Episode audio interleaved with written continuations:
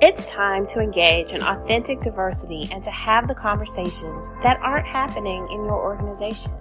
Through these episodes, I'm going to pour out my heart and give you tips for how to do diversity, equity, and inclusion in real ways. We're going to start addressing the issues that have never been addressed. I'm going to give you brief nuggets and affirmations that you can use in your workplace so that you are effective in the work that you do. It's time to get real. Let's stop playing diversity.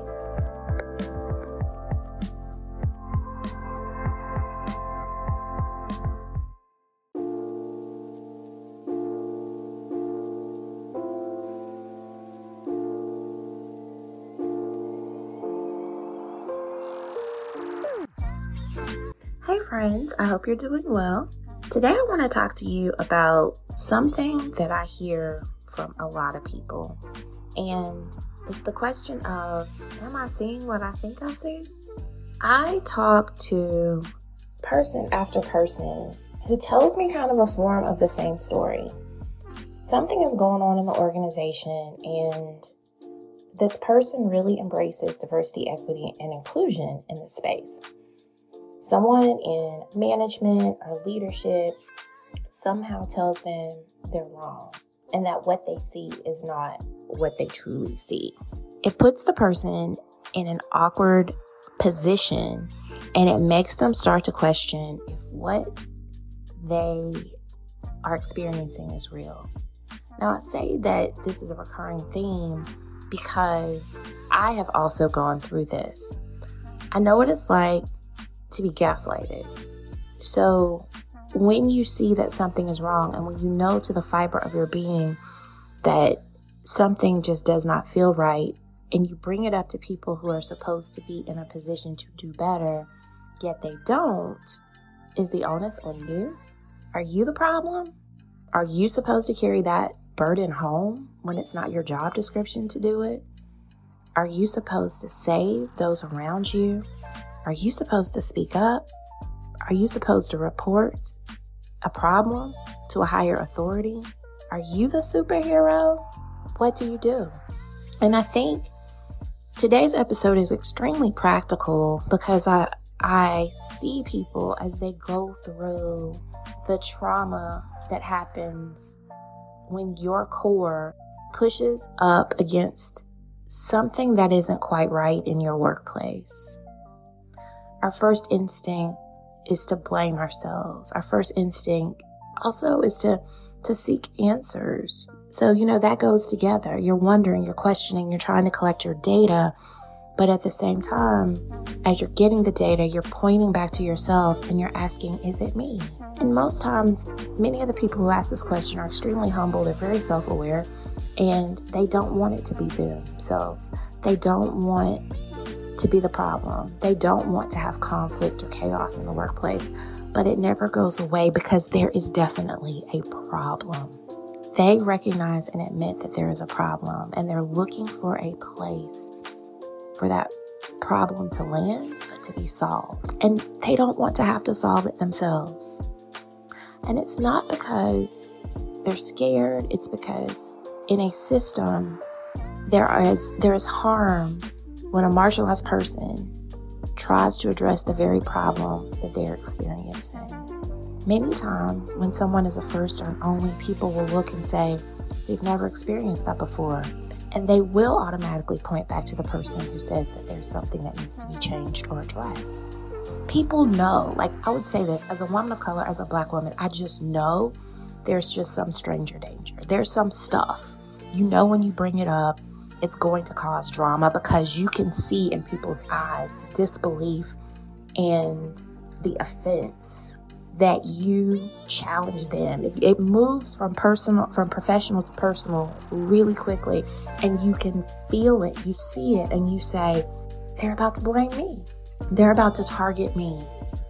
Because what I'm saying is too real. What I'm saying is offensive to them. What I'm saying is turning into something that is very different than what I am saying. People know that. And, and for those of you who are listening, that's why many people don't speak up in your organization because of you. Because when they share their heart, when they share what they are going through, they know the consequence is going to be that many people who have not done the work to process and to work through what the issues are will turn it back on the person sharing what's going on. People know this.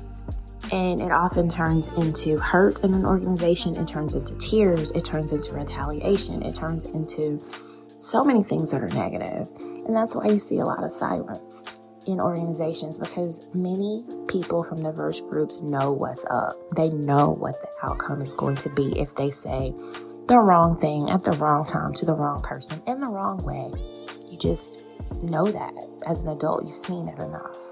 So today's episode is really practical, but it's also to say that when a workplace is bad, it is rare for that workplace to have the maturity to admit that it's bad because it got toxic for a certain reason. Toxicity does not happen overnight.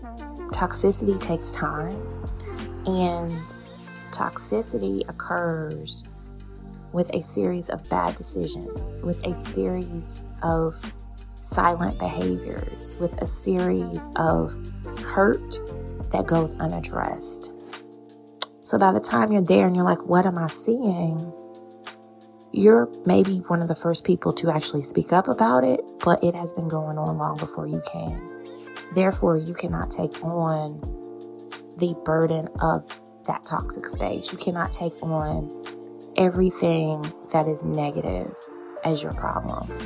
And for my problem solvers, I know that's hard. You have to be more transactional. And I say this throughout several episodes being transactional is something, it's a mindset, but it's something that you do to also protect yourself in a toxic organization, especially if you must stay in that organization as an employee. You figure out what you can do and you do it, and the things that you can't do, you don't do. But you hold to your core, hold to your values throughout all of it. And if you need to leave, you leave. So, your nugget today is to believe what you see, say what you feel comfortable saying, but do not ever deny your intuition and your thoughts about a space. If it feels funny, it probably is. If something feels wrong, it probably is.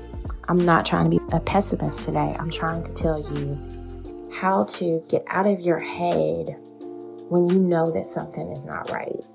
This is for those of you who just struggle with that. Yeah, if you're a reflective person, there are probably some things you could work on. But if something in your core, your gut, and in your inner being just says something is wrong and it's hurting me, believe that. Believe it. Y'all know I'm about that. Believe what you see. Believe what people say. Like, really believe what your organization is telling you in the spoken pieces, and the unwritten pieces, and the actions believe your organization holistically. It is a system. So you're looking not just at the good, but you're looking at the bad. You're looking to see what they did two years ago. You're looking to see what they're doing now. You have to put it all together for a big picture analysis of your organization and your space. Believe it. Trust yourself. That's your affirmation. I trust myself as I move through my organization. I trust what I see. I trust what I experience. I listen to me, friends. Contact me as always, info at drmonicacox.com, at Dr. Monica Cox on all social medias, media platforms, at Dr. Monica Cox. Um, I have some really cool stuff coming up this year, and I want you to be a part of it. So, subscribe to this podcast, subscribe to my email um, list serve because I am dropping a lot of knowledge, a lot of offers, and just things that are going to help you move forward. If you like this, um, we're going to do some other things and build this community, the Stop Playing Diversity community that is going to really impact the world and make your life a lot better too. So, as always, I appreciate you. I love hearing from you. Contact me. Um, let me know what you want to talk about because you keep me going on this platform. Talk to you next time.